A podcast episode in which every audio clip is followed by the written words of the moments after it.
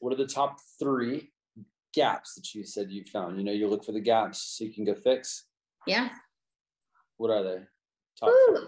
Okay, top three. The biggest one is lead conversion, right? It's the lead follow up and conversion with whether it's us individually or as we've grown the team, agents. It's hard to get agents to prospect and follow up, And right? Get And it done. Got it. Yeah. yeah get it done nobody likes to feel like a salesman or most people don't so it's lead follow-up conversion um, number two is just being able to adapt to the ever-changing market right and trying to stay ahead of it when you don't know what's coming that would be number two Yeah. and number three is hiring and recruiting